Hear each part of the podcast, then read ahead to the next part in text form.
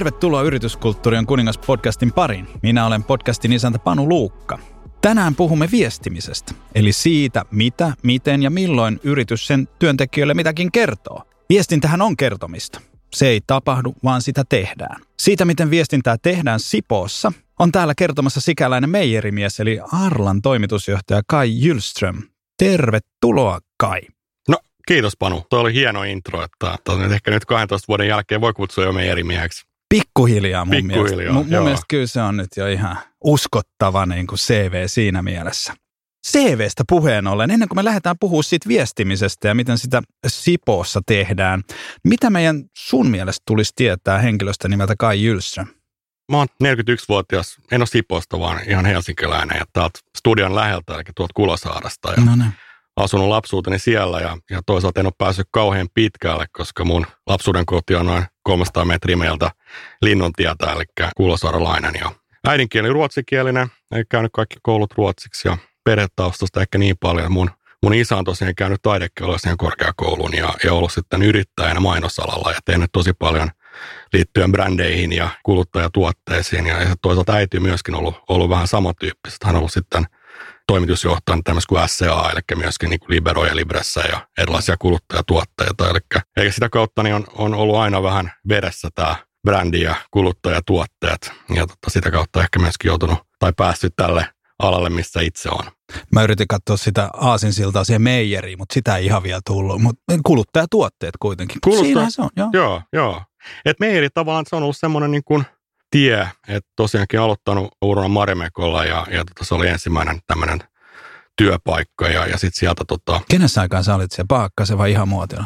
Ei Kirstin aikaa, Okei, joo. niin, joo että- mä olin siellä vientipäällikkönä ja tota, No niin. hoidin erilaisia tota, maita, mihin sitten vietiin vaatteita ja, ja tota, sisustustuotteita.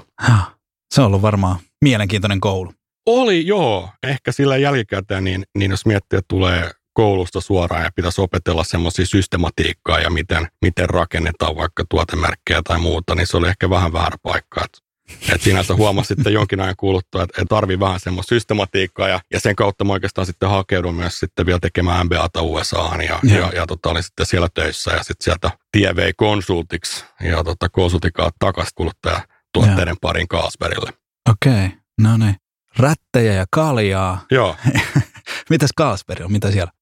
No siellä mä menin tehtävään, joka nimi oli Group Logistics Manager, joka näytti vähän erikoiselta tavallaan, kun mä itse hain siihen. Mutta se tehtävä oli periaatteessa se, että tehtiin tämmöisiä isoja hankkeita eri maissa ja aina lähdettiin aina maanantai ja aamuna ja torstai-iltapäiväksi takaisin aina neljä päivää viikossa ja yleensä neljä kuukautta yhdessä maassa ja tehtiin isoita hankkeita Joo. liittyen sitten vaikka kustannussäästöihin tai, tai strategiaan. Ja, ja sitä mä sitten tein siellä kaksi-kolme vuotta, kunnes sitten päädyin Arolle, Sipooseen, No niin. sikäläisen Arla Ingmaniin, joka se oli silloin aikana nimeltä. Mistä vuodesta me nyt puhutaan? Tämä oli syksyä 2009, eli, eli me oltiin just huomattu, meillä oli lapsi tulossa, oltiin menty naimisiin ja, ja tota, sitten tuli puhelinsoitto ja päädyin siihen, että, että tässä oli jotain unikkia, oli semmoista vapautta tehdä ja toisaalta iso yritys takana. Eli, Mm. mm. eli tota, mä oon aina ollut hyvin kiinnostunut siitä vapaudesta luoda ja rakentaa ja se, se oli niin kuin selkeästi tässä, että oli semmoista yrittäjäisyyttä, mitä, mitä mä, mä kaipasin siinä työssä. Joo. Mihin rooliin sä silloin Arlaan ekaksi tulit? Mä tulin kehitysjohtajaksi, eli se oli uusi vakanssi. Okei. Eli, eli silloin kun Aro oli ostanut Ingmanin, niin, niin oltiin tehty suunnitelma ja sitten jossain vaiheessa ne kauttiin suunnitelmat läpi ja päätettiin sitten luoda uusi rooli, eli tähän rooliin mä tulin. Joo. Ja ei tehdä sitä muutaman vuoden ja siirtyä sieltä sitten talousjohtajaksi ja, ja sitten muutaman vuoden jälkeen markkinointijohtajaksi ja, ja sitten lähdettiin maata kiertävälle radalle, eli tota, ulkomaan komennuksille. Okei. Okay. No mihin Arla sut vei? Ensimmäinen kohde oli, oli Saudi-Arabia, eli se, silloin kun sitä myös mulla, mulla tarvittiin mieltä, että on ehkä vähän, vähän enemmän tota, eksoottinen kuin mitä mä olin ajatellut. Mutta sitten selvisi totta kai, että se on niinku iso markkina ja siellä on yli tuhat henkeä oma tuotanto ja parista miljoonaa liikevaihtoa. Et, et ihan merkittävä kokonaisuus, että et sinänsä tosi hyvä ensimmäinen maajohtaja pesti ja sinne tosiaan käänsin. Ja, Okei. Okay. Ja sitten sieltä sitten niin kuin Release for Good Behavior sitten tota, muutama vuoden kuluttua Tanskaan, eikä siihen perustamaan semmoista uutta tulosyksikköä, joka fokusoituu meidän food service liiketoimintaan, kun myydään ravintoloille ja hotelleille ja muille. Ja sitten sieltä takas. Joo, että sitten Reijo, mun, mun entinen esimies, Suomen entinen maajohtaja, jos jonkun säkin tunnet, Mm. mm. niin hän sitten päätti eläköityä ja, ja sitten oli aika palata maata kieltämättä ralata takaisin Suomeen ja, ja tosiaankin tässä Suomen toimitusjohtajana vuodesta 2018 tammikuussa. No niin. Vähän päälle kolme vuotta. Siinähän sitä. Joo. Toi on kyllä melkoinen rundi jo ja oot tosiaan nähnyt, nähnyt erilaisia asioita. Mutta, et, mutta nyt sitten Sipossa. Joo. Kyllä. Hei, kerropa nyt sitten, kaikki varmaan siinä, kun Arla tuntuu tutulta, ja sä ainakin toivot, että tuntuu tutulta, mutta mitä meidän pitää tietää Arla-nimisestä organisaatiosta? No organisaatiosta, no ehkä jos ottaa muutaman askeleen kertoa vähän Arlasta. Kerro Arlasta, että, että, että Arla tosiaan ruoka yritys ja siinä mielessä mielenkiintoinen, että Arla on, on ostanut Ingman perheyrityksen vuonna 2006. Eli jos miettii sitä kulttuurinäkökulmasta, mm, tässä mm. yhdistyy perheyrityksen kulttuuri ja myöskin globaalin yrityksen kulttuuri. Mutta meillä, meillä on tosiaankin Suomessa tosi paljon liiketoimintaa totta kai ja liikevaihto noin 330 miljoonaa euroa. Meillä on oma tuotanto täällä Sipoossa. Joo. Eli sitä kautta pyöritetään 24-7H-operaatiota tässä, mm. että se maito tulee sieltä tiloilta sisään joka päivä ja sille pitää joka päivä tehdä jotain. Että se oli luo... korona tai ei, niin sitä tulee ja sitä lähtee. Sato tai paisto, korona tai ei. Ei tässä kun muutama viikko sitten, niin tuossa oli kauhean lumimäräkkä ja meillä oli kaikki autot kiinni tuolla mäessä. Ja, ja silloinkin pitää toimia. Että silloin niin kun semmoisessa tilanteessa juuri se yrittelijäisyys herää henkiin. Että tässä tapauksessa, kun oli rekat kiinni lumessa, niin meidän tilaustoimitusketjun johtaja Patrick hyppäsi autoon, meni himaan, haki sieltä tota mönkiään ja aurasi sen tien itse. että näin meillä toimitaan, meillä ei kukaan jää tulee makaamaan. Joo, aika makea. Joo. Joo, mutta se on kyllä varmaan tosiaan, kun se on sitten taas, siihen on varmaan kuin hieno termikin, mutta että kun se vähän happanee, sitten sitä ei ole raaka-aine, jos ei sitä saman tien saada. Että siinä ei tosiaan kysellä sit vaan. Ei, siellä, siellä silloin tehdään jo. Joo. Mutta sinänsä niin me, me Suomessa myöskin meillä on oma markkinointi ja oma tuotekehitys, mikä antaa sille erilaisen suola. Me luodaan uusia tuotteita ja rakennetaan uusia brändejä Suomessa. Mm. Ja semmoinen innovatiivisuus on se kulttuuri myöskin, mitä me halutaan rakentaa. Ja. Ja paljon semmoista me tehdään. Nyt me ollaan just lanseerattu toinen tämmöinen Godscut-sarja, jonka tarkoitus on myöskin valottaa maailmaa suomalaisella innovaatiolla. Se on ehkä se meidän intohimo. Joo. Mitäs niin kuin markkinointi perheen Vesana, niin mitä oli mieltä maahantulostrategiasta siitä, että jokaisessa meissä asuu pieni lehmä, niin kuinka onnistunut se oli? No se oli kyllä tosi onnistunut. Ei tästä ole kuin pari päivää sitten, kun me haastateltiin yhteen työtehtävään yhtä henkilöä, niin hän edelleenkin muisti tämän, tämän kampanjan. Se on harvinaisen onnistunut kampanja. Jos tarkoitus on jättää muistia niin se on kyllä jättänyt. Se on siis. jättänyt, se on kyllä toiminut tosi hyvin. Mut, se, oli kyllä, se oli aika rohkea siinä mielessä, koska se on pikkasen ero. Ja se varmaan niin kuin, taas, niin kuin olet jo pari otteeseen sanonut, että se rohkeus ja innovatiivisuus kuvaa sitä, mutta ei se silloin, kun se tuli, niin ei se musta niin kovin hyvältä kuulostanut, mutta edelleen mä muistan, siis se, se vaan tulee saman tien. Joo, mutta kun kysyt sitä, että minkälainen organisaatio, Joo. niin ehkä voisi sanoa muutama sana siitä kulttuurista. Mielellään. Siksi kai me to- Toki me voidaan näistä proteiinituotteistakin puhua, mutta mä en ole niissä kauhean hyvä. En tiedä, onko kulttuuriskaan, mutta anna tulla. Mitä, miten organisaatio ja kulttuuri kuvaisit?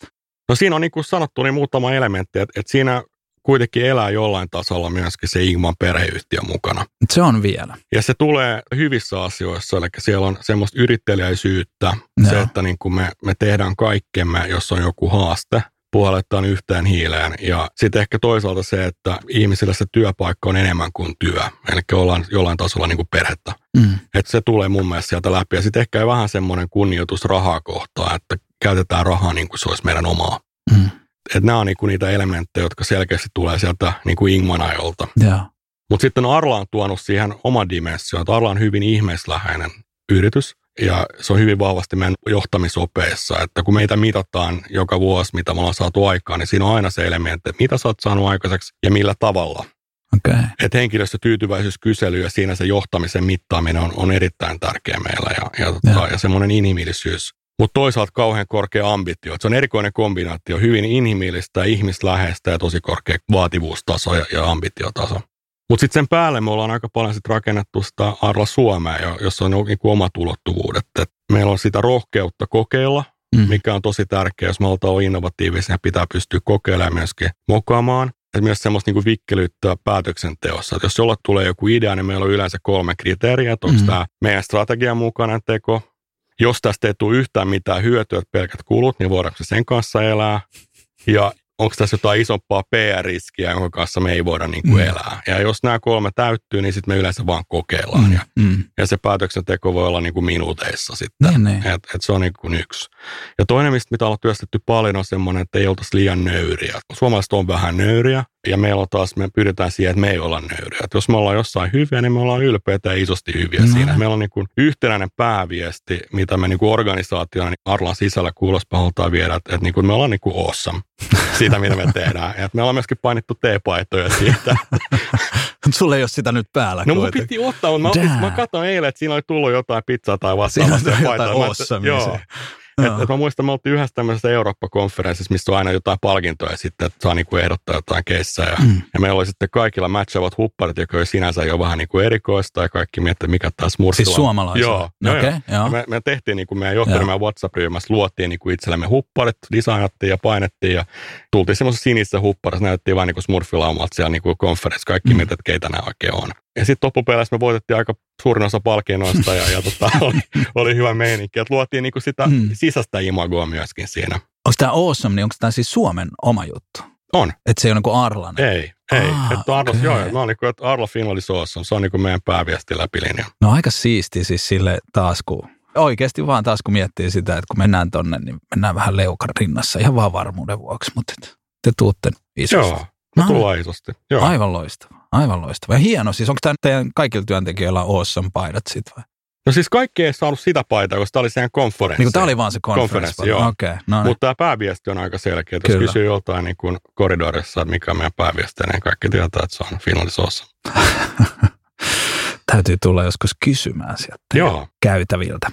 Hienoa. Hei, mites tässä kohtaa on varmaan pakko. Me jo vähän sivuttiin, että, että oli korona tai ei, mutta kun nyt toi korona edelleen tuossa on jollain tavalla uutisotsikoissa, niin varmaan vielä silloin, kun näitä joku kuunteleekin, niin, niin miten korona on teitä kohdalla? No, sillä on ollut ihan, ihan merkittävä vaikutus ja Siis ensimmäinen prioriteetti meillä heti oli se, että miten me varmistetaan henkilökunnan hyvinvointi ja turvallisuus. Ja toisaalta sitten meidän rooli yhteiskunnassa on varmistaa, että Suomessa ruokaa. Että kyllä se laittoi meidät saman tien semmoiseen kriisimoodiin. Kyllä, Päivittäiset kriisikokoukset, käytiin läpi koko ajan ohjeistusta. Ja koska me ollaan ruokatoimija ja meillä on siinä konttori ja tuotanto samassa tiloissa, mm. niin kyllä me mietittiin tosi tarkkaan ja oltiin hyvin usein ennen valtiota tavallaan niissä omissa ohjastuksissa. Että ensimmäinen steppi on, että eriytytään, jotta jos jotain tapahtuu, niin, niin se määrä, joka joutuu karanteeniin, on mahdollisimman pieni. Joo. Että eriytettiin niin kuin toimisto ja tuotanto ja tuotannon sisällä ne tiimit pieniksi ja kahvihuoneet ja sisääntäännöt ja ruokailuajat ja kaikki eriytettiin, jotta, jotta hallittiin riskiä ja toisaalta niin kuin tilattiin hyvin aikaisessa vaiheessa maskeja ja oltiin Joo. hyvin niin kuin etukenossa siinä. Ja, ja siinä ollaan, ollaan mun mielestä hanskattu se siinä mielessä hyvin, että, että ei ollut suurempaa haasteita. Mutta sitten liiketoiminta näkökulmasta, niin me aika iso meidän osuus meidän myynnistä menee ravintoloille, hotelleille mm. ja, ja se totta kai pysähtyy kuin seinään ne. silloin maaliskuussa. Että, että totta kai silloin on liikevaihtovaikutus, mutta myöskin se, että me, meillä oli aika iso hävikkiriski siinä, että semmoista niin kuin viiden kilon smetana ämpäriä on vähän vaikea sitten vauhdittaa jostain City Marketista. Että, tota, että, Laitetaan kamppis. Joo, että se vaatii jonkun, joka oikeasti haluaa syödä sitten bliniä vähän enemmän, enemmän siinä. Että, että, että, tota, mutta mut ehkä niin jos miettii tälle maitolasi puol täynnä näkökulmasta, niin, niin tämä on ollut meidän kulttuurin ja organisaation osalta niin kuin sinänsä mm-hmm. päästy ihan hyvään tilanteeseen. Että, että me nähtiin siinä aika nopeasti, että monet muut pelurit rupesivat sitten tekemään YT-neuvotteluja ja, ja. ja muuta. Ja me päättiin niin saman tien, että, että meillä on kyllä niin ihan tarpeeksi töitä täällä. Että ehkä työt muuttuu, mutta töitä riittää. Ja toisaalta ihan päätettiin, että me halutaan hoitaa tämä kriisi hienosti yhdessä. Mm.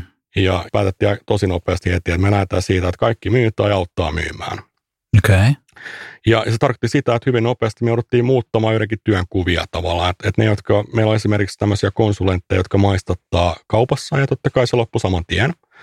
Niin heidät koulutettiin nopeasti, annettiin työkalut ja he ryhtyivät sitten soittamaan myymällä ja myymään.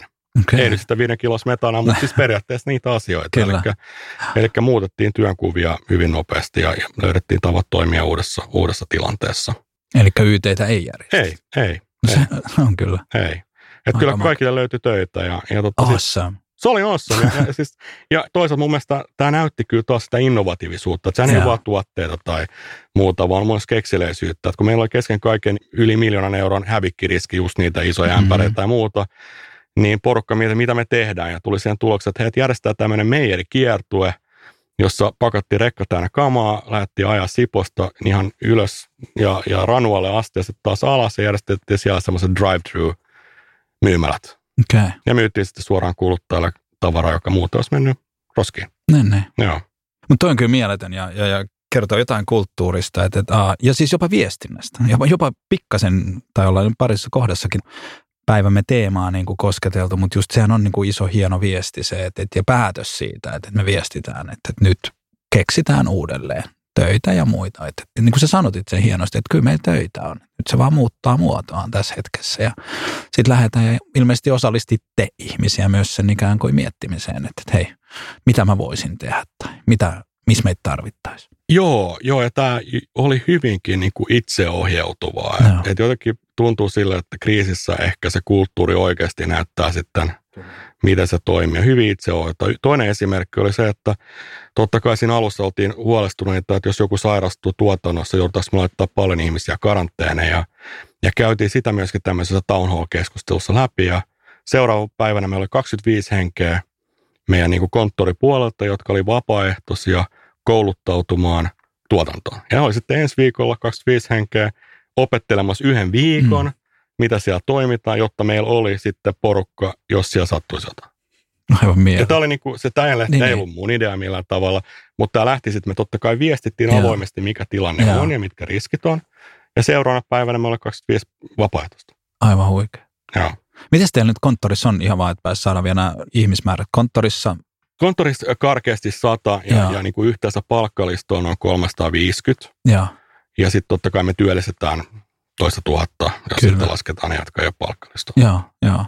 Mutta teillä on semmoinen kolmen puolen sadan porukka siellä Sipoossa. Joo, ja, ja se on tosi ainoa paikka, missä sitten teidän kamaa tulee ulos. Ei, että Sipo on, on niin kuin ainoa Arlo-omisteinen okay. meiri. Joo. Et siinä lisäksi me tehdään tosi vahvaa yhteistyötä Hämeenlinnan osuusmeijerin kanssa, joka Joo. on maidon tuottajien omistama meijeri, mutta he tuottaa vain ja ainoastaan meille. Okei, okay. no niin, että sieltä tulee myös. Sieltä tulee myös. Kyllä. Hei, pitäisikö meidän ruveta nyt puhua tästä viestinnästä vielä tälleen niin kuin strukturoidumminkin? Kun lähdetään miettimään teidän viestintää siellä Arlalla, niin minkälaiset teemat tai määreet määrittää teidän sisäistä viestintää? Ja miksi juuri ne? No siis ehkä alkuun voi sanoa, että meidän ehkä suurin vahvuus organisaatio on nimenomaan se, että me ollaan kaikki samassa paikkaa. Mm-hmm. Eli meillä on markkinointi, myynti, tuotekehitys ja tilaustoiminnus kaikki samassa paikassa, joka tekee sen, että me ollaan aika nopeita ja vikkeliä. Ja, ja, ja se taas myöskin vaatii sen, että kaikilla on saman tason tietoa ja tietää mm-hmm. samasta asioista. Eli sitä kautta se viestintä on erittäin tärkeää meille. Ja tota, jos miettisi muutama semmoista teemaa, niin yksi on kyllä niin kuin avoimuus. Että me kerrotaan hyvin avoimesti asioita, ja meillä ole sinänsä mitään salaisuuksia. Kun me esitetään meidän porukoille, vaikka nyt käydään läpi jotain, me käytetään samoja materiaaleja kuin mitä me käytetään, kun mä esitän mun esimiehelle mm. statusta. Mm. Ja myöskin näistä asioista niin aina jätetään myöskin sitten tallenne, eli voi käydä kuuntelemassa myöhemmin ja sitten myöskin kirjoittaa kirjasti kirjan muodossa se, joka jätetään kahvihuoneeseen, että että kyllä me tehdään hyvin avoimesti asioita. Ja, ja toinen on ehkä tämmöinen systemaattisuus. Ja. Että vaikka tämä meidän liiketoiminta ehkä ulospäin voi näyttää staattiselta, niin se on erittäin dynaamista nimenomaan tuon raaka-aineen takia, mm-hmm. että kun sitä tulee se määrä ja sitten pitää tietää, että joskus sitä on liian vähän, jos sitä on liian paljon, mitä sitä tekee, mm-hmm. jolloin tilanteet muuttuu hyvin nopeasti. Se on tärkeää, että meillä on niitä kohtia, jossa me viestitään selkeästi vuosikellossa, niitä on tarpeeksi usein. Et me ollaan kyllä niitä lisätty todella paljon viimeisten vuosien aikana. Ja nimenomaan se, että kaikki pääsee kuulemaan. Siitä ehkä kolmas teema on se, että just se vuorovaikutteisuus, että että haetaan sitä, että me nyt ei yksi kerro, henkilö kerro ja se on semmoista yeah. monologiaa, vaan kyllä meillä on aina niin kuuetaan loppuun ja, ja tota, siellä on sitten mahdollisuus myöskin anonyymisti kysyä, jos siltä tuntuu. Suurin osa kyllä laittaa käpälän pystyyn ja kysyy suoraan, mutta, mutta se on ihan niin oma valinta. Ja ehkä viimeiseen on sellainen positiivisuus, että vaikka tilanteet on vaikeita, niin, niin aina pyritään lähteä positiivisuuden kautta ja miettiä, että okei, tämä on tilanne, mitä me täällä lähdetään ratkaisemaan sen sijaan, että ollaan niin kuin luodaan semmoista liikaa dramatiikkaa. Mutta sekin on päätös. Kaikki nämä on päätöksiä. Se, että me halutaan avointa, halutaan systemaattista, me halutaan siihen sitä dialogisuutta tai vuorovaikutteisuutta ja sitten me halutaan siihen positiivisuutta. Ne on kaikki päätöksiä. Nämä organisaation tulisi miettiä nämä.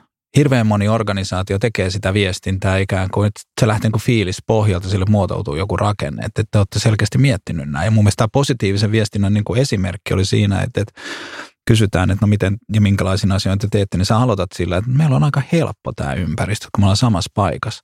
Aika moni ihminen olisi aloittanut, että ah, meillä on tämä toimisto ja tuotanto ja tuotanto pyörii kolmes vuorossa, että sä et pannut tiedäkään, miten helvetin vaikeaa tämä on. Ei, sulla, siinä oli vaan mahdollisuuksia. Te olette samassa paikassa, ei tämä on ihan doable. Niin selkeästi niin tämä positiivisuus on jollain tavalla niin kuin enemminkin tässä läsnä. Mutta hei, minkälaisia ja mitä asioita te viestitte henkilökunnalle? Eli nyt niin kuin, että mistä te puhutte? Sä sanoit jo, että, että joo, luvut esitetään samat kuin sä esität esimiehellesi ja pitää saada sinne teidän kelloon näitä tarinoita ja muita ja useammin, mutta mitkä on ne asiat, joista te puhutte? Kun nyt taas miettii, että kun yritys kertoo työntekijöille, niin siinä on monella tasolla tapahtunut. Niin mitä te kerrotte ja mihin te osallistatte? Siis me niin kuukausitasolla me, me, me totta kai tehdään niin kuin varmaan kaikki muuta. Me käydään läpi kuukausi tulos. Me kerrotaan, että miltä seuraavan kolmen kuukauden ja vuoden ennuste näyttää ja mitkä ne muuttuvat palikat siinä. Mm. Mutta me käytetään myöskin siihen, mitkä on seuraavan kolmen kuukauden pääpainopistealueet. Että me määrätään aina viisi aluetta, nämä on ne tärkeimmät ja ne muuttuu todella paljon. Et joskus se voi olla, että nyt pitää kasvaa ja joskus se voi liittyä vaikka meidän henkilöstötyytyväisyyskyselyyn ja siellä johonkin esiin tulleeseen asiaan. Että, että ne, ne asiat, jotka seuraavan kolmen kuukauden aikana on ne tärkeimmät. Ja. Sitten sen lisäksi niin totta kai nostetaan ajankohtaisia aiheita ja, ja pyritään myös sieltä nostetaan onnistumisia, koska se luo myös semmoista energiaa. Ja, ja koska me ollaan tuotantolaitos myöskin, niin käydään myöskin joka kerta tuotannon asiat läpi. Ja sieltä on esimerkiksi työturvallisuus on yksi mm. tärkeä mittari, mitä me joka kerta katsotaan yhdessä. Yeah. Että semmoisia aika niin kuin perus, perusasioita mun mielestä. Yeah. Että mitä meillä menee, mitä on tärkeää just nyt, vähän ajankohtaisia aiheita eteenpäin ja, ja, ja taakse katsoen ja sitten myös tämmöiset ihan niin kuin spesifiset asiat kuin turvallisuus. Kyllä. Mutta tämä on ehkä semmoista enemmän monologista, eli tavallaan käydään enemmän läpi tilannetta, mutta sen lisäksi me tehdään myöskin hyvin paljon yhdessä organisaation kanssa eteenpäin katsovaa työtä. Okay. Et meidän tapa tehdä suunnitelmia ja strategioita ja projekteja on, on niin tämmöinen, missä osallistutaan. Okay me tehdään niin kuin bottom-upina meidän strategiat. Eli tällä viikolla tänään me lähti käyntiin meidän strategiaprosessi. Meillä oli, meillä oli siinä 40 vapaaehtoista mukana, jotka on saanut organisaation eri puolella sanoa, että he ovat olleet mukana. Okay. Ja tällä viikolla on podcastaa käyntiin ja, ja tota, heille on annettu sitten, saavat itse valita, että minkä aiheen piirissä haluaa työskennellä. Yksi aihe on kulttuuri. Mahtava aihe. Ja he työstää ja heillä annetaan tosi paljon inspiraatiota, että siinä tulee erilaisia puhujia, jotka kertoo, että, että mihin maailma on menossa ja mi, mitä siinä aiheessa vaikka voi, voisi miettiä. Ja sitten loppupeleissä he esittää takaisin sitten meille, että, että mitä on he on mieltä. Ja tämä on, jos mä oon oikein ymmärtänyt, että tämä on ollut tapa tehdä strategiaa aikaisemminkin, että tämä ei ole nyt ensimmäinen kokeilu. Ei ole ensimmäinen kokeilu. Joo. Tämä on nimeltään Arla Growth Engine ja tehtiin ensimmäistä kertaa 2018, eli okay. tämä on neljäs kerta. Sitten me ollaan aina vähän muutettu sitä. Joo. Ensimmäinen age kesti yhdeksän kuukautta, eli se oli vähän pitkä. Mutta tuli varmaan hyvä, priimaa tuli. Tuli tosi hyvä. Ja, tota, ja nyt tämän kertan age on sitten, on sitten kolme viikkoa, että siinä on viisi päivää tehokasta okay. työstä. Onko tämä Arlan tapa toimia vai Arla Suomen tapa toimia? Tämä on Arla Suomen tapa toimia. Niin, että tämä on teistä Joo. lähtöisin. Joo.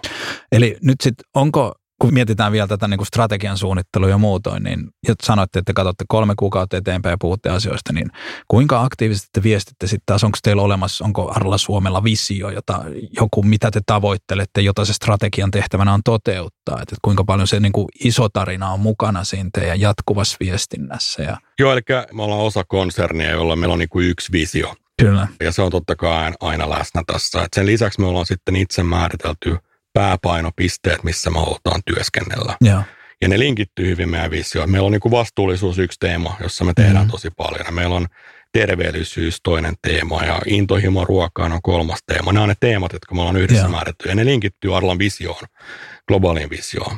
Mutta me ollaan sitten määritelty yhdessä, että mitä, mitkä nämä kolme on ja mitä hankkeita me niiden sisällä tehdään. Joo.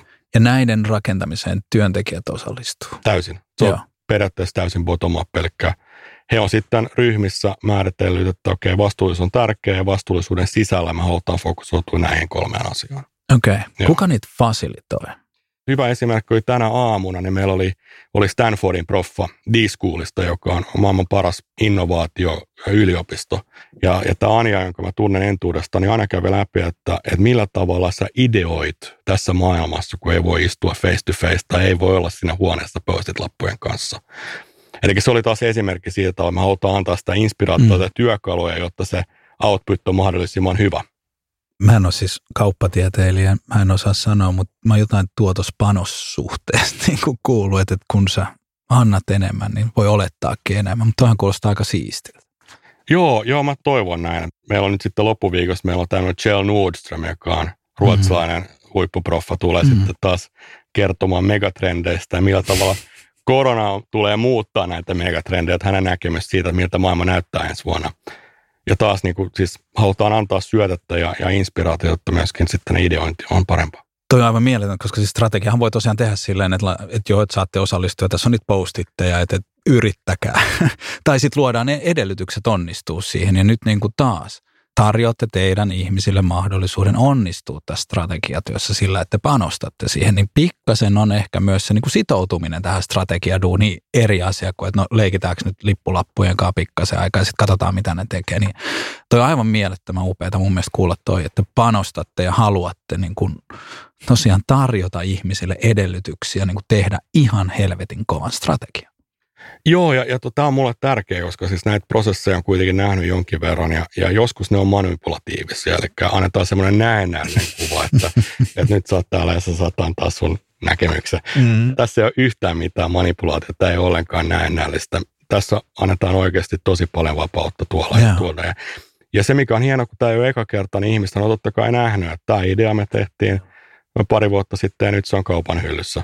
Joo, tämä hei, toi älyttömän hyvä nosto, että, että miten sitten ikään kuin, kun ihmiset tähän pääsee, niin miten te viestitte sitten taas sitä, miten te muistutatte, että hei, että nyt tämä päätös syntyi siinä. Osaatteko te tehdä tätä luuppia takaisin siihen, jotta ne ihmiset taas kokisivat sitä omistajuutta ja onnistumista, koska sehän sitouttaa ja vahvistaa jatkoa ajatellen.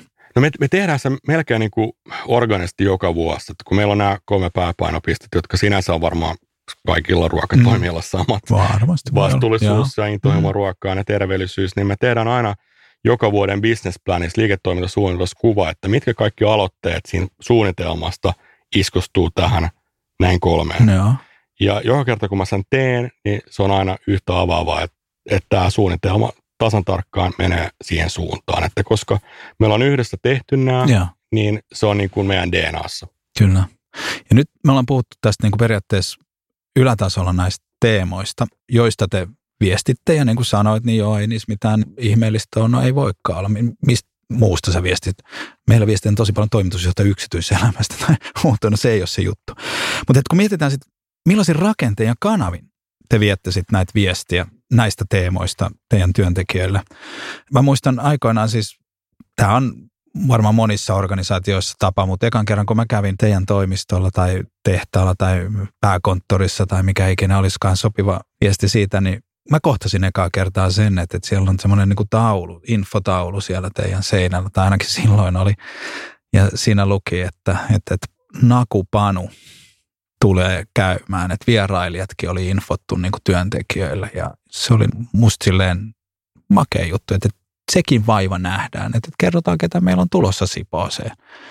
Silloin mun oman yritykseni nimi oli Naku, että se ei johtunut mistään muusta, että ihan vaan varmuuden vuoksi, että ei jäipä ketään mietityttämään, mutta et, et, et teillä on jopa tolle tasolle viety se, niin minkälaisia kanavia ja minkälaisia rakenteita teillä on niin kuin asioiden viestimiseksi? Me viestitään aika paljon siis suullisesti Joo. ja, ja tota, meillä on – ehkä tärkein foorumi on, on mitä me kutsutaan town halliksi, eli mm. kuukausi-info. Ja. ja siihen kutsutaan koko organisaatio, se on, se on tunnin mittainen ja, ja tuota sitä varten tosiaankin normaalissa tilanteessa niin suljetaan tuotanto. Eli se on aina siinä 14.30, mikä istuu siihen vuorojen mm. väliin, eli vuorovaihdon väliin. Mutta siis pysäytetään hetkeksi. Joo. Niin mä vielä varmistan, että mä kuulin oikein, että pysäytätte tuotannon, jotta kaikilla työntekijöillä on mahdollisuus tulla kuulemaan samanaikaisesti town hall asiat. Kyllä. Se on aika iso juttu.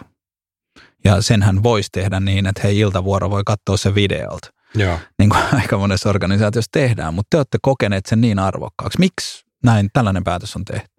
Mä en voi siitä Panu ottaa kunniaa. Näin se on aina toiminut. Se on aina tehty. Se on aina näin tehty. Sä oot yrittänyt kauheasti muuttaa ja päästä eroon, mutta se ei ole onnistu niinkään. Et se on aina ollut näin, että se mitä me ollaan nyt itse tehty sitten nyt sen jälkeen, että me ollaan lisätty sitä frekvenssiä, että aikaisemmin se oli kolme tai neljä kertaa vuodessa ja nyt se on periaatteessa joka kuukausi. Joka kuukausi? Joo. Okei. Okay. Joo.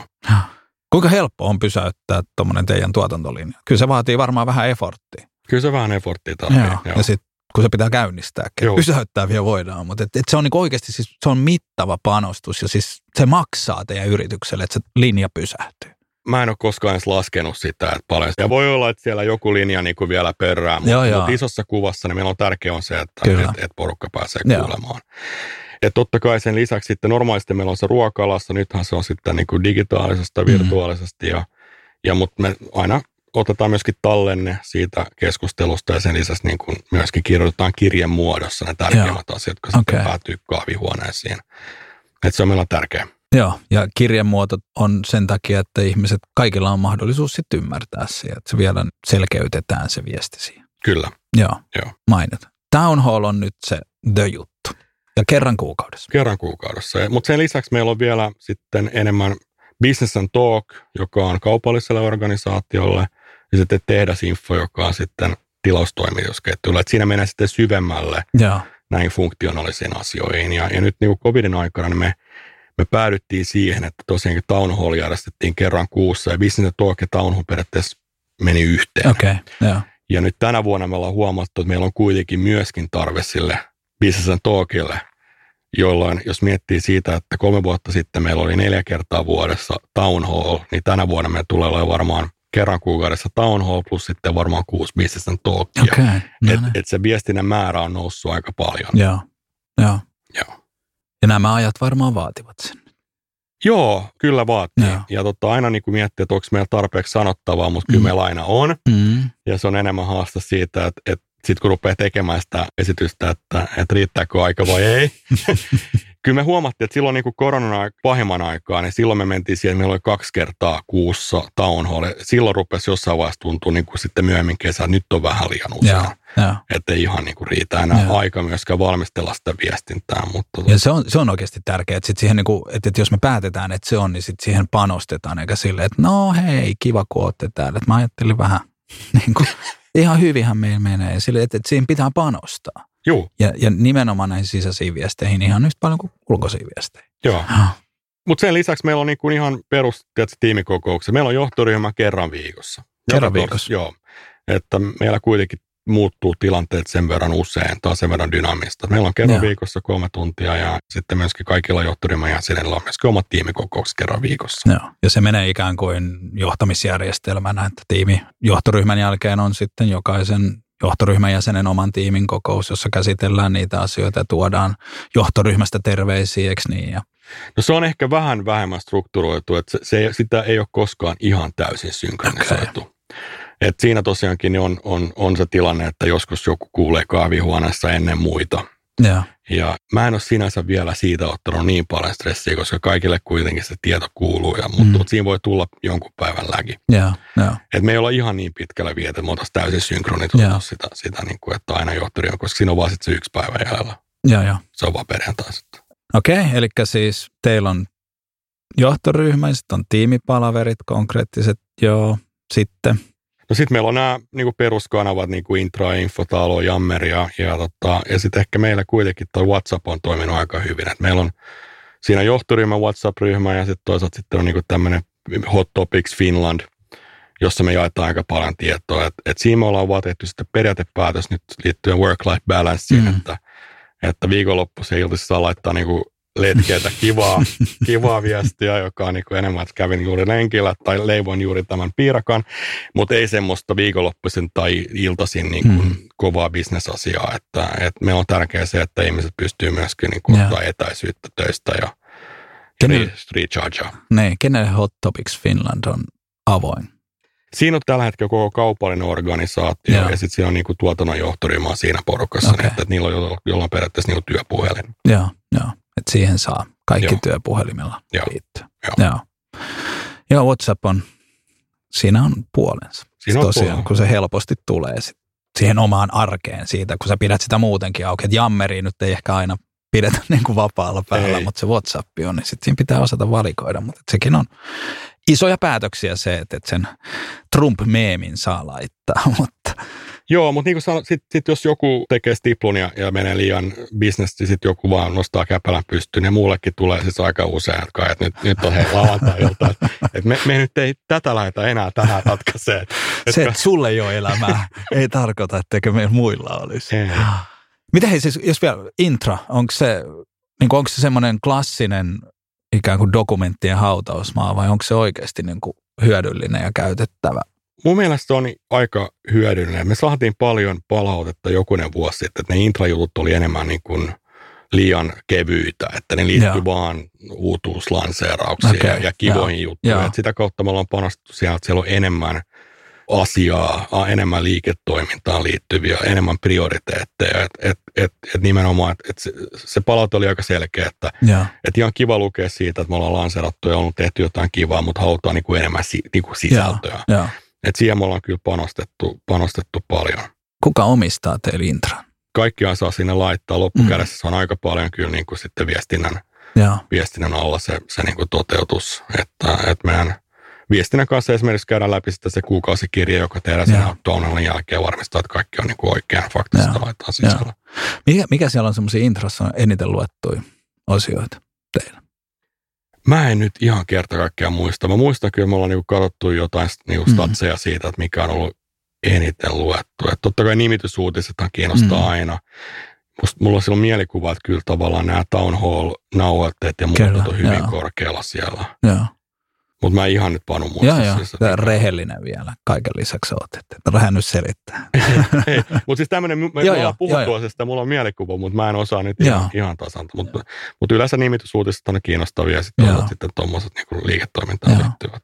Tosi tärkeää on, että se on niin kuin oikeasti silloin strategia, että me mietitään, mitä me halutaan. Että se ei ole tosiaan vaan se, että, että kuulet pikkasen aikaisemmin tuotelanseerauksista kuin meidän nettisivuilta. Että se ei ole intran tarkoita. Mutta sitten on jammeri käytössä. Joo, jammeri ollaan käytetty ja sillä on ollut vähän hidas liikkeelle lähtö. Joo. Et, tota, et se on vähemmän ehkä ystävällinen kuin sit, tai enemmän vaikea kuin nämä muut, muut kanavat. Mutta kyllä mä sitten sen kanssa vielä tässä työstetään ja, ja mäkin saan tuossa just muistutusta viime viikolla, että mun pitäisi käyttää enemmän jammeria ja Hmm. Pitää olla läsnä. pitää olla läsnä. Joo. Ja, et, tota, Kun eikö jammerin tehtävänä on enemmän, että siellä on se keskustelu sit, semmoinen ikään kuin, missä, missä asioista voidaan keskustella ja ihmiset voivat itse nostaa aktiivisemmin asioita esiin ja sitten siellä pystytään ikään kuin käsittelemään. Ja, ja sehän on kuin WhatsAppista eroit, että jo WhatsAppissa voidaan keskustella, mutta sitten taas se häviää sinne jonnekin. Että et Jammerissa sä pystyt niiden ikään kuin määriteltyjen keskustelun kautta keskustelemaan tietystä aihealueesta. Voit palata niihin, sä voit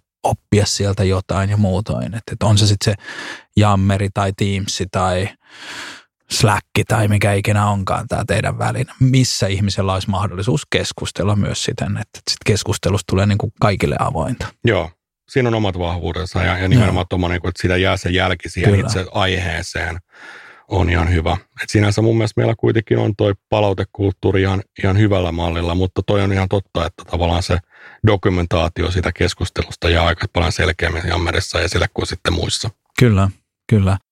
Okei, eli tuotannossa siellä on infotaulut, eikö vaan? On, Joo. on. Et siellä on infotaulut totta kai, missä sitten pyörii aika paljon siis uutta tietoa. Tällä hetkellä, jos miettii, niin siellä on aika paljon liittyen just koronaohjeistukseen ja, ja, ja muuta tämmöistä niin kuin aktuellia tietoa Eli infotaulu on nyt, tässä tarkoitetaan tämmöistä niin television ruutua, jossa vaihtelee vaihtelee jo. tarinat, Kyllä, joita voidaan... Joo, Joo. kyllä. Eli sieltä ajetaan nyt sitä. Näkyykö siellä näitä niin kuin town hall isoja asioita, nostoja tai kolmen kuukauden tavoitteita siellä välissä vai onko se vaan tätä tämmöistä käytännön arjen infoa?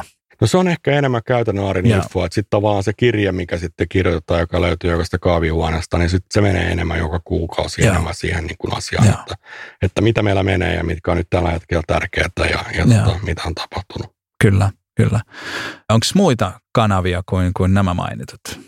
No vähän palaan siihen, että, että, että totta kai niin me ollaan, ollaan aika informaali talo, että kyllä siis tämmöinen niin kuin käytävä keskustelut ja se, että vaan kävellään ympärinsä silloin, kun se on mahdollista ja käydään keskustelua, on, on tosi tärkeää, että, että jos joku on jäänyt epäselväksi vaikka town hallista, niin hyvin nopeasti se selviää, että joku kysäsee tai, tai, tai laittaa Whatsappia. Että tämmöinen Mm. informaali keskustelu on aika tärkeää. Meillä on hyvin matala hierarkia, meillä on niin kuin isoja johtajia ja kaikki on niin kuin lähestyttävistä toivon mukaan.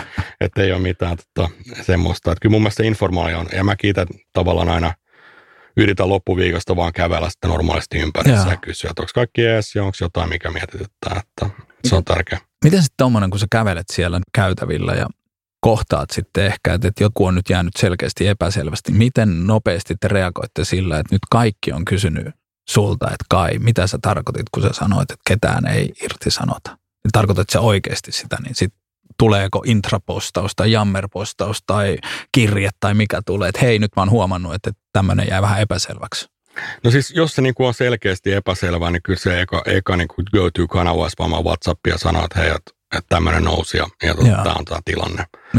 Et, et se on niin kuin, jos huomaa, että, että niin kuin niitä kysymyksiä alkaa tulla, niin kyllä me se saadaan, se on kuitenkin aika pieni porukka loppupeleissä, me saadaan kuitenkin se aika hyvin hoidettua ja nopeasti.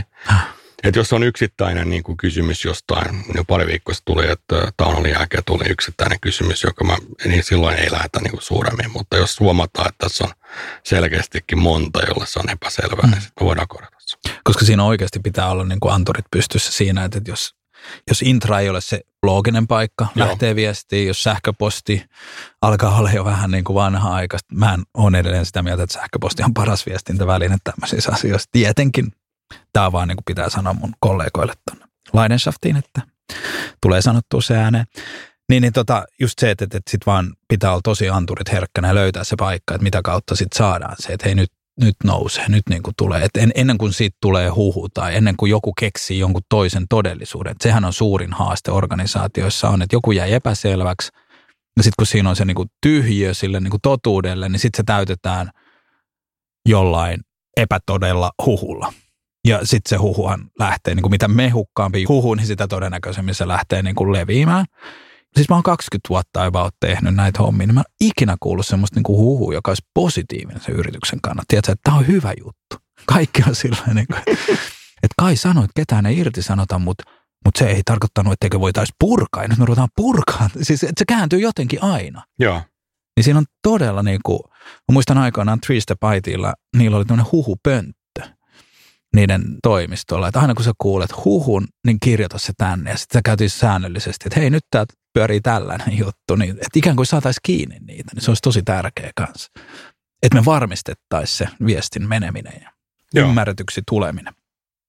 Osittain liittyy jo tähän huhupönttöön, että oli niin kuin melkein tämmöinen aasin silta tahtoen tai tahtomattaan, niin millä tavoin te varmistatte, että A, teidän haluamanne viesti on kuultu ja B, että se on ymmärretty oikein?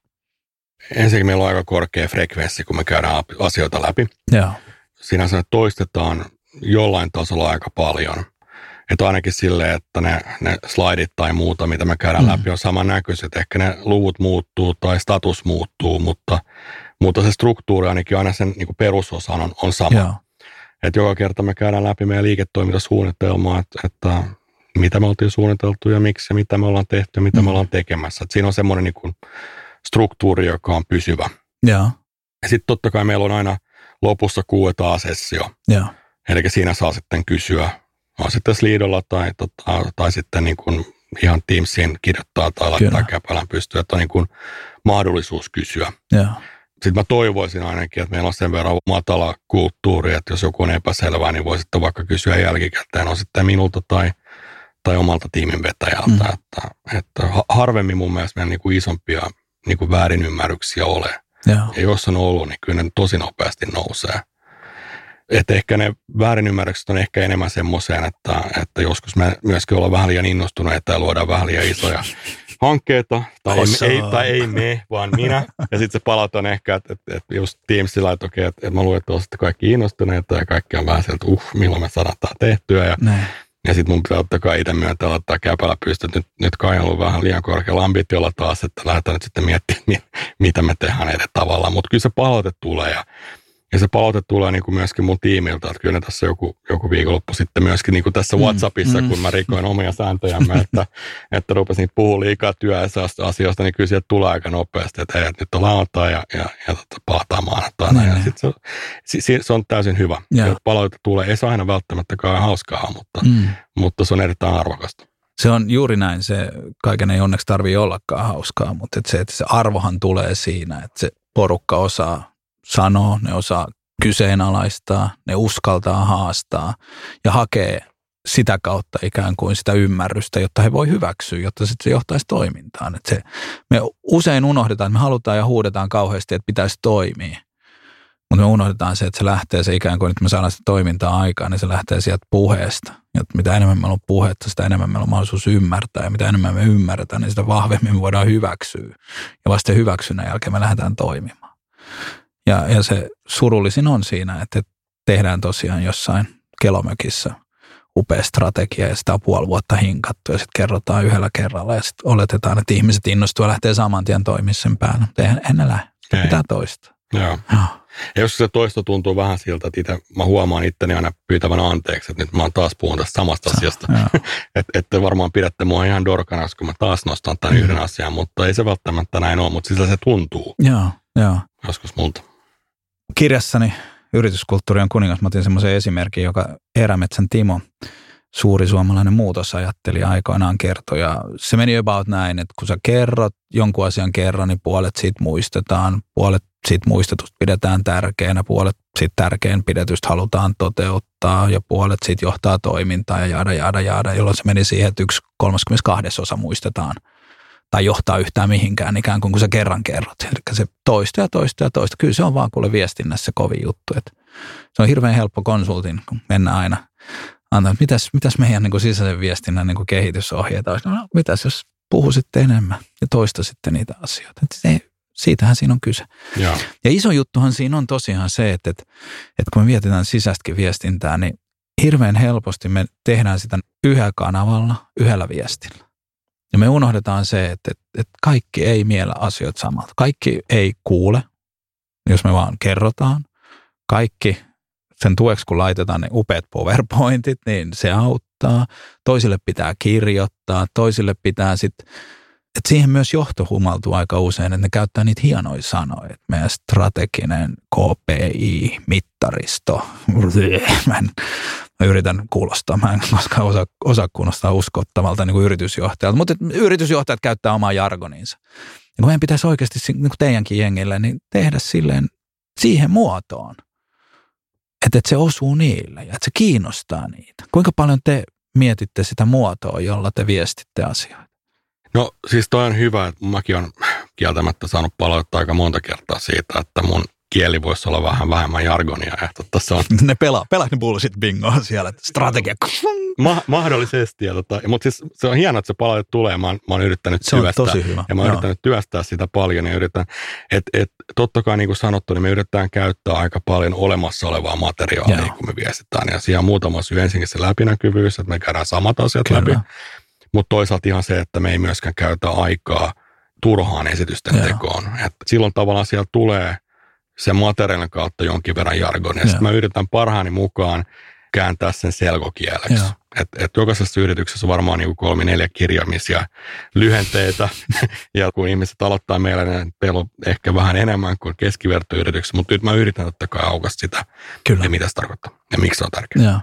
Kauan aikaa sitten yhdessä organisaatiossa HR-johtaja aikoinaan pysäytti talousjohtajan sanoa, että, että kuule, saisinko mä tämmöisen niin kuin talous for dummies-koulutuksen, että kun mä oon nyt johtoryhmän jäsen, ja mä kyllä osaan nyökkäillä about oikeissa kohdissa, mutta et kun, kun me puhutaan näistä talousjutuista, niin mä haluaisin tuntea oloni vähän varmemmaksi, että, että voisit käydä mun kanssa läpi nämä perusjutut vielä, vielä niin kuin silleen juurta jaksain. Ja sitten talousjohtaja sanoi, että totta kai, ja hei, tämähän olisi hauskaa, että tehdäänkö tästä tämmöinen koulutus kaikille, että samalla kun mä nyt sulle kerron, niin mä voin kertoa muillekin, että siitä voisi olla hyöty. Siitä tuli yksi suosituimpia sen vuoden koulutuksia siinä organisaatiossa, että kun ikään kuin se taas oli sanottu, että hei, että, että nyt olisi tämmöinen, että jos, jos susta tuntuu, että, että sä et ihan, näin ole ihan hallussa, että kuten henkilöstöjohtajallamme, niin, niin tuu tähän mukaan, niin se ikään kuin laske sen riman taas, että siihen voi osallistua. Niin nyt niin kuin teilläkin varmaan, sit, kun te, jos teillä on niin määrämuotoiset nämä teidän presikset, niin tehän varmasti kannattaa, olette varmaan tehneet, tai jos ette ole, niin tästä tulee loistava koulutus esimerkiksi siitä, että niin kuin järjestätte kurssin, jossa ne ihmiset oppii lukea ja ymmärtää. Siis Joo. kurssin tarkoittaa tunnin niin kuin semmoista, että joka kerta ei tarvitse selittää, että no niin tämä EBIT tässä. Ja ymmärrän, sä voit selittää varmaan mitä se tarkoittaa, mutta se tarkoittaa sitä, tätä ja tota. Ja se on nyt punainen, niin se ei ole hyvä. Musta olisi hyvä.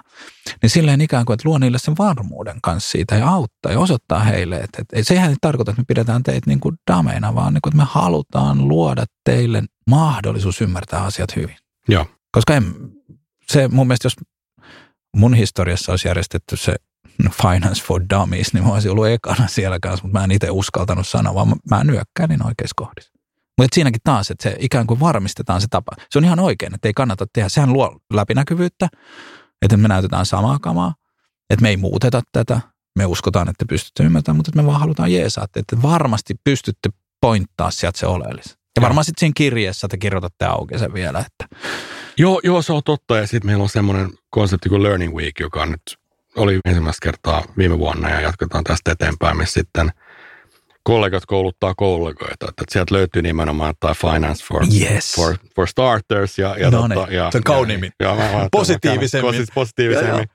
Sä oot oikeassa, että joskus mä muistelen, että muutama vuotta sitten joku, joku nimenomaan antoi palautteen, mitä nämä merkitsee. Ja silloin me pidettiin erikseen sitten yhdessä, Just. yhden session alussa, että nämä on nämä, mitä nämä tarkoittaa ja miksi nämä on tärkeitä. Joo, joo. joo.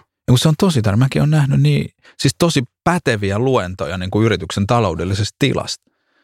Mutta kun ne ihmiset, joille se oli tarkoitettu, niin ei, niin kuin, ei ole mitään mahdollisuutta ymmärtää sitä, kun puhutaan sieltä. Ja sitten just kapeksi. All right. mm, Okei. Okay. No mutta ehkä se kertoo enemmän, mutta tosi hyvä. Siis älyttömän hieno ja, ja niin kuin taas oli osoitus siitä, että tämä kulttuuri on eheä, koska tämä tosiaan for beginners versus dummies, niin se on positiivisesti muotoiltu.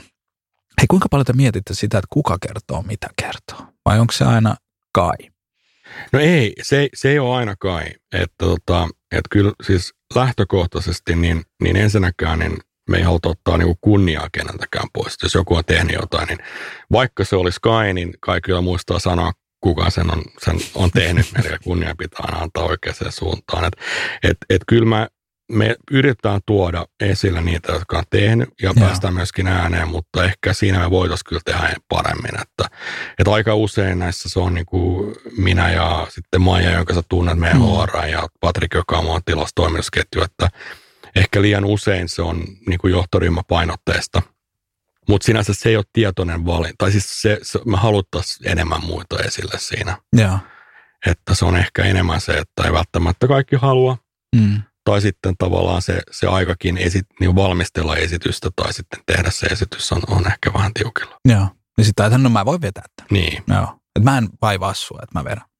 Mutta se on, se on ehkä semmoinen kehityskohta, tai se on kehityskohta, Joo. mitä me haluttaisiin enemmän ihmisiä esille. Et siitä me aina puhutaan, että kuka voisi tulla agendalle. Kyllä, joo. Se on tosi tärkeää vaan, ja, ja se on niin kuin yhtään vähäksymättä kykyäsi esiintyä, mutta se tekee hirveän paljon mielenkiintoisemmin, kun siellä on eri naamoja, eri ääniä ja kaikkea muuta, niin se on ihan hyvä.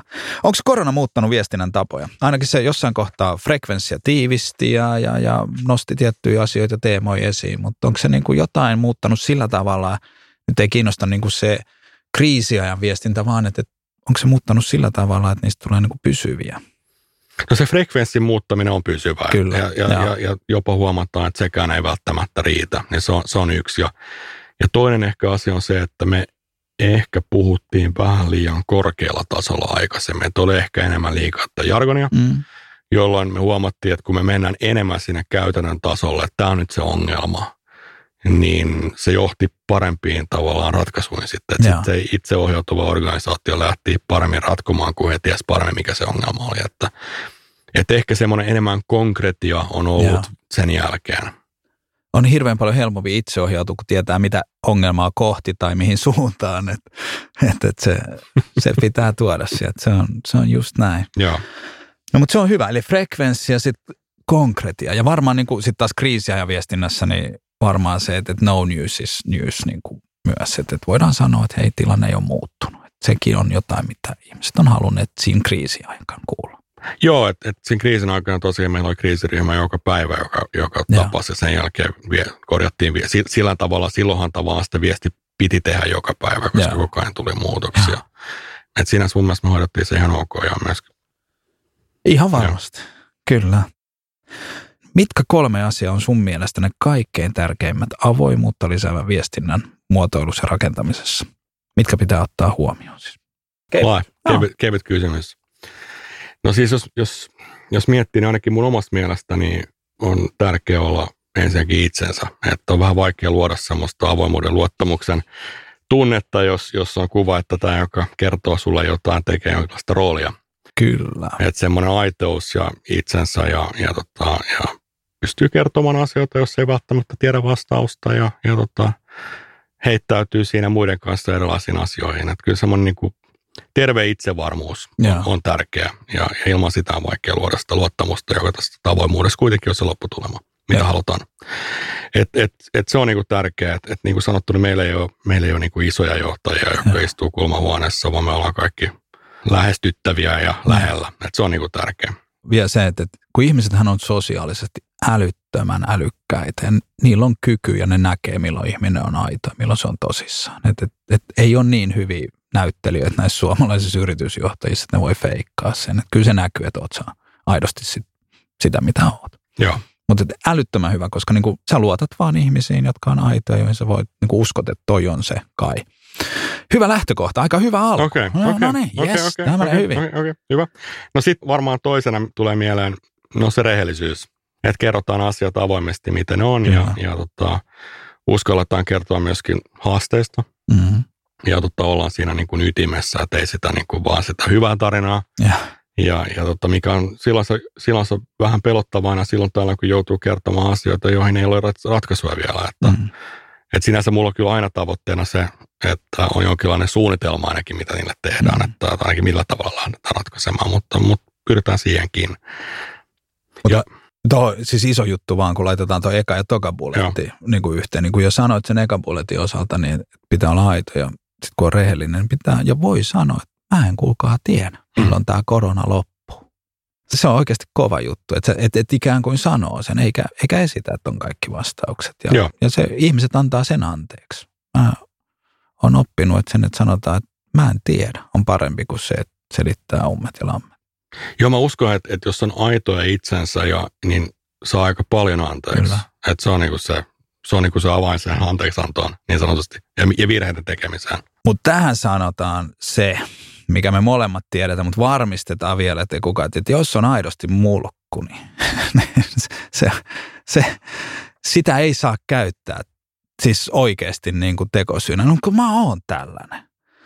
Niin sillä ei aina saa anteeksi. Se on niin kuin jonkin aikaa sä voit käyttää sitä. Mä oon käyttänyt sitä, että kun mä oon tällainen mm. niin kuin hölösuu tai suorapuheinen tai sanon niin kuin se asia on, niin ei se sitten niin kuin loppuun asti. Jossain kohtaa se loppuu, että ihan kiva, mutta et sä voi niin kuin olla oikeasti mulkku vaan sen takia, että sä oot syntynyt semmoiseksi.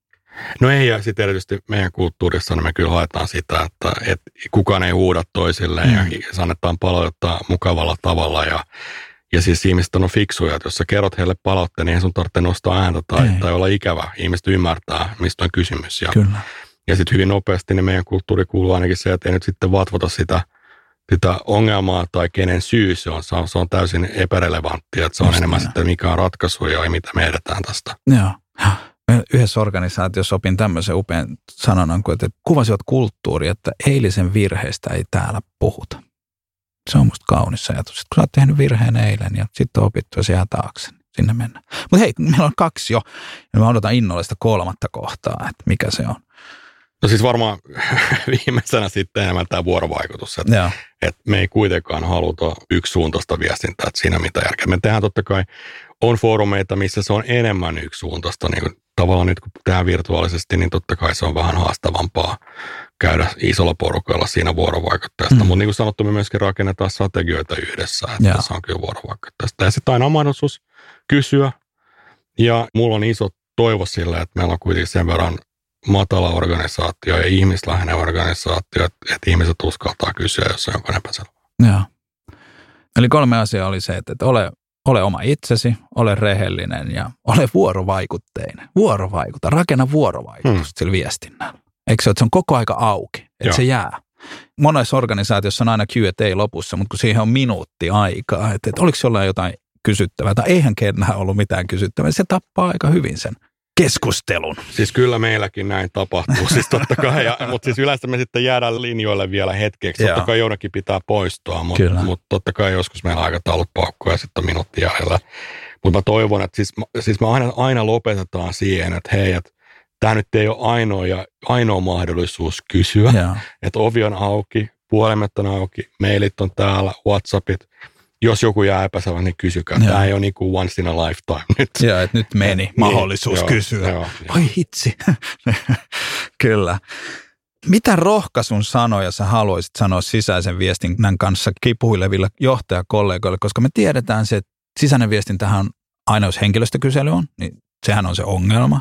Ja jos jotain on jatkuvasti liian vähän, on sisäistä viestintää ja muutoin, niin tuolla on paljon ihmisiä, joille se on oikeasti iso kipupiste, niin annapas lohdutuksen sanoja, kun tiedän ja musta tuntuu, että teillä tämä homma on aika hyvin, niin mitkä on semmoiset takeawayt? Ehkä se, että mäkin tässä nyt kuuntelin muutama sun podcastin tässä valmistautuessa ja totta kai kun tänne tullaan, niin, niin mm. kerrotaan varmaan niitä hyviä tarinoita myöskin ja, ja, ja, tota, ja taputellaan itsensä vähän olkapäällä ja, ja näin poispäin. Totta kai kaikissa yrityksissä on jotain hyvää Kyllä. ja kaikissa yrityksissä on jotain parannettavaa ja, ja tota, jos kuuntelee näitä podcasteja, niin ehkä voi tulla semmoinen fiilis, että hei, että, että meillä on vaan parannettava, mutta se on tuskin totta. Että varmaan kaikilla on hyvät lähtökohdat rakentaa ja, ja tota, ehkä se vaatii vaan sitä sitten rohkeutta miettiä avoimesti, että mitä voisi tehdä paremmin ja rohkeutta heittäytyä siihen ja, ja niin kuin puhuttiin aikaisemmin, niin, niin kun on itsensä ja aidosti mm. yrittää, niin myöskin saa anteeksi vaikka nyt mokaisetta. Mm. Että semmoista ehkä ei laittaisi rimaa liian korkealle niin, että se demotivoisi, vaan, vaan ja, ja toisaalta sitten niin kuin olisi rohkeutta lähteä parantamaan. Niin siis kokeilujen kautta. Mm. Ja voi, kaikenhan saa myös anteeksi, kun sanoo, että hei, me kokeillaan nyt uutta tapaa viestiä. Että, että olisi vaikka tämmöinen ask me anything, kysy mitä vaan tunti. Jos ei sinne ketään tuu, niin järjestää vielä toisen kerran. Jos ei silloinkaan tuu, niin sitten voi lopettaa. Tai jos ekalla kerralla sinne tulee kolme ihmistä kysyä ja alu kysyä sun golftasotuksesta ja Kulosaaren metroaikatauluista, niin sitten puhutaan niistä ja sitten voikin olla, että seuraavaksi tulee viisi ja joku ehkä, ehkä kysyykin jonkun oikean kysymyksen. Sitten se ehkä voi tulla tavaksi, mutta että et aloittaa edes. No nä, näin, tämä oli tämä niinku esimerkiksi tämä Business and Talk, mistä on mainitsin, eli kaupallisella organisaatiolla mennään vähän syömmin. Me lanserattiin se 2019 tammikuussa ja me sanottiin, että tämä on kokeilu, me muukataan nyt ekat neljä kuukautta. Ja te äänestätte periaatteessa jaloillanne, tai siinä vaiheessa, että jos teitä kiinnostaa, niin me jatketaan. Ja. Jos, jos loppupeleissä kohta täällä on kolme henkeä kuuntelemassa, niin sitten me ei välttämättä mm. tehdä sitä enää, mutta just näin että kokeilujen kautta ja, ja tavallaan annetaan vähän se mahdollisuus äänestää, mitä, mitä porukka oikeasti haluaa. No. Ja sitten se, mikä, minkä mä niin kuin jollain tavalla niin kuin näen ongelmaksi myös organisaatioissa on se, että kaikista muutoksista tai muista, niistä tehdään hirveän isoja ja niihin liitetään, että jos me nyt halutaan kokeilla tätä uutta viestinnän kanavaa, niin sitten vaaditaan IT-infrastruktuurimuutoksia, uusi softa ja sitä ja tätä. Ja tota, kun jos jotain kyselyä tai jotain viestintää voidaan kokeilla vaikka sille, että hei, mitä jos me ruvettaisiin kirjoittaa seinälle – viestejä tai mitä ikinä onkaan. Että, että sitten ei aina tarvitse tehdä niin kuin massiivista, vaan voi niin kuin pikkuhiljaa ja kokeilla niitä eri paikkoja. Ja mun, mun tässä kohtaa täytyy sanoa, että aikoinaan otetaan Futuriselta yksi esimerkki, niin niiden kaikkein vaikuttavin mun mielestä sisäisen viestinnän tarina oli se, että, että siellä oli laatu on heille tosi tärkeää. Eli kun ne tekee IT-projekteja, niin siinä helposti unohtuu tietyt laatujutut. Ja sitten ne halusi nostaa sen laatutekemisen merkitystä ja teemaa, että olisi ihmiset muistaisi ne. Ja ainakin ne perusasiat, niin heidän niin kuin Quality News-niminen tämmöinen laatulehdykkä, niin se rupesi ilmestyä sitten heidän vessan seiniin. Eli hmm. vessan koppeihin laitettiin sitten pisuari oikealle kohdalle tai pöntön siihen eteen silleen, että kun siellä kelpaa huonompikin lukeminen, niin ainakin tulee. Taas niin kuin, että mietitään sit sitä, että missä, missä se viesti tavoittaa, niin ei se tarvi aina olla kauhean ihmeellinen ratkaisu, vaan niin kuin käytetään innovatiivisuutta ja niin kuin, että halutaan nähdä ja se viesti tärkeänä. Ja jos se on mulle tärkeä, niin sitten mä mietin sen keinon ja sen niin kuin foorumin, mihin mä sen vien. Niin sinne vaan. Ja jos koetaan, että viesti on tärkeää, niin pysäytetään linja, että kaikki mm. saa sen ja ne pystyy ja kaikilla on mahdollisuus kysyä. Mutta hei, kun tämä on tämän kirjan ympärillä ja lukemisen ympärillä, vaikka aina tässä saattaa unohtua tämä podcasti, niin mä oon jokaiselta vieraalta aina kysynyt, että mikä olisi semmoinen tähän aiheeseen tai johtamiseen liittyvä kirja, jota sä suosittelisit kuulijoille luettavaksi? No nyt sulla on pannut hyvä tuuri siinä mielessä. Mä tein tuossa uuden vuoden lupaukset, No niin. jotka oli kolme. Eli yksi oli tämä niin liikkua enemmän. Okei. Toinen on sitten niin kuin varmistaa sosiaalisessa mediassa, että me tuodaan esille meidän hyvää tekemistä voimakkaammin. Ja Kolmantena lukee enemmän kirjoja. Mä oon lukenut siis viimeisen, saatan nyt neljän viikon aikana varmaan viisi kirjaa. Okei. Okay. Ja, tota, ja, Kuulostaa hyvältä. ja teema on ollut vähän niin kuin tekoäly, mutta sitten kulttuuri. Ja se oli Ne. ennen kuin me edes tiedettiin, että me oltaisiin tapaamassa. Kyllä. Tässä ei mitään takaa. Mulla, on, mulla on monta hyvää kirjaa. No ne, saa enemmän. Ja, tota, ja, ja tota, mä, mä sanoisin, että yksi on tämmöinen kuin Building an Inclusive Organization. Okay. Stephen Frost, ja, ja toinen oli Rebel Ideas, Matthew Syed, eli puhuu hyvin paljon inclusivenessista, eli tosi hyviä kirjoja mun mielestä. Ja tota, mikä mulla oli viime viikonloppuilla oli tämmöinen kuin No Rules Rules, joka on. Netflixin, ja, ja se, oli, se oli ehkä vähän enemmän hardcore, että siellä oli suunnallisesti oikeita asioita, mutta meni vähän ehkä tämmöiselle Nordic-johtajalle vähän liian pitkälle, että, että sitä yritystä johdetaan vähän enemmän kuin FC Barcelonaa kuin Arla Suomea, että siellä on niin kuin enemmän, että jokaiseen paikkaan maailmanluokan henkilöä, jos teki hyvää työtä, niin sai Niin. potkut. Että tämä on Niin. vähän niin kuin, se on vähän eri. Niin miten se keskinkertainen suoritus palkitaan hyvällä severance-paketilla. Just näin. No, sä, sä tiedät tämän, sä tiedät tämän. Mutta mulle se oli vähän, vähän niin kuin hard. Mutta ehkä siis kuitenkin tämä mun, mitä mä tässä sitten niin kuin rekoisin, on tämä Jan Nordströmin uusi kirja, eli Corona Express. Okei. Okay.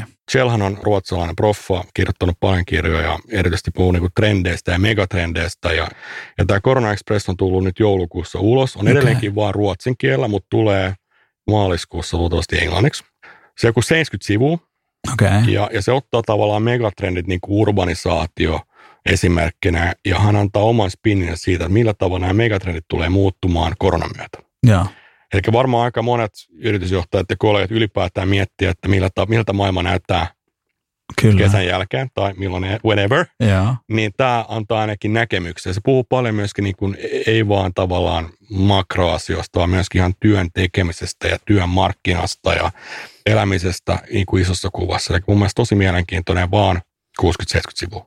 Se niin kuin kiireisillekin johtajille mahtuu siihen. Kyllä. Mutta on oikeasti aika tärkeä, koska kun miettii näitä aika monia tämmöisiä one-pagereita, on sen koneen one-pagerin jälkeen, niin kyllä niissä kaikissa megatrendit yllättäen on sinne ripoteltu ja nyt saattaa olla, että tämä covidi vähän niitäkin heitteli. Kyllä.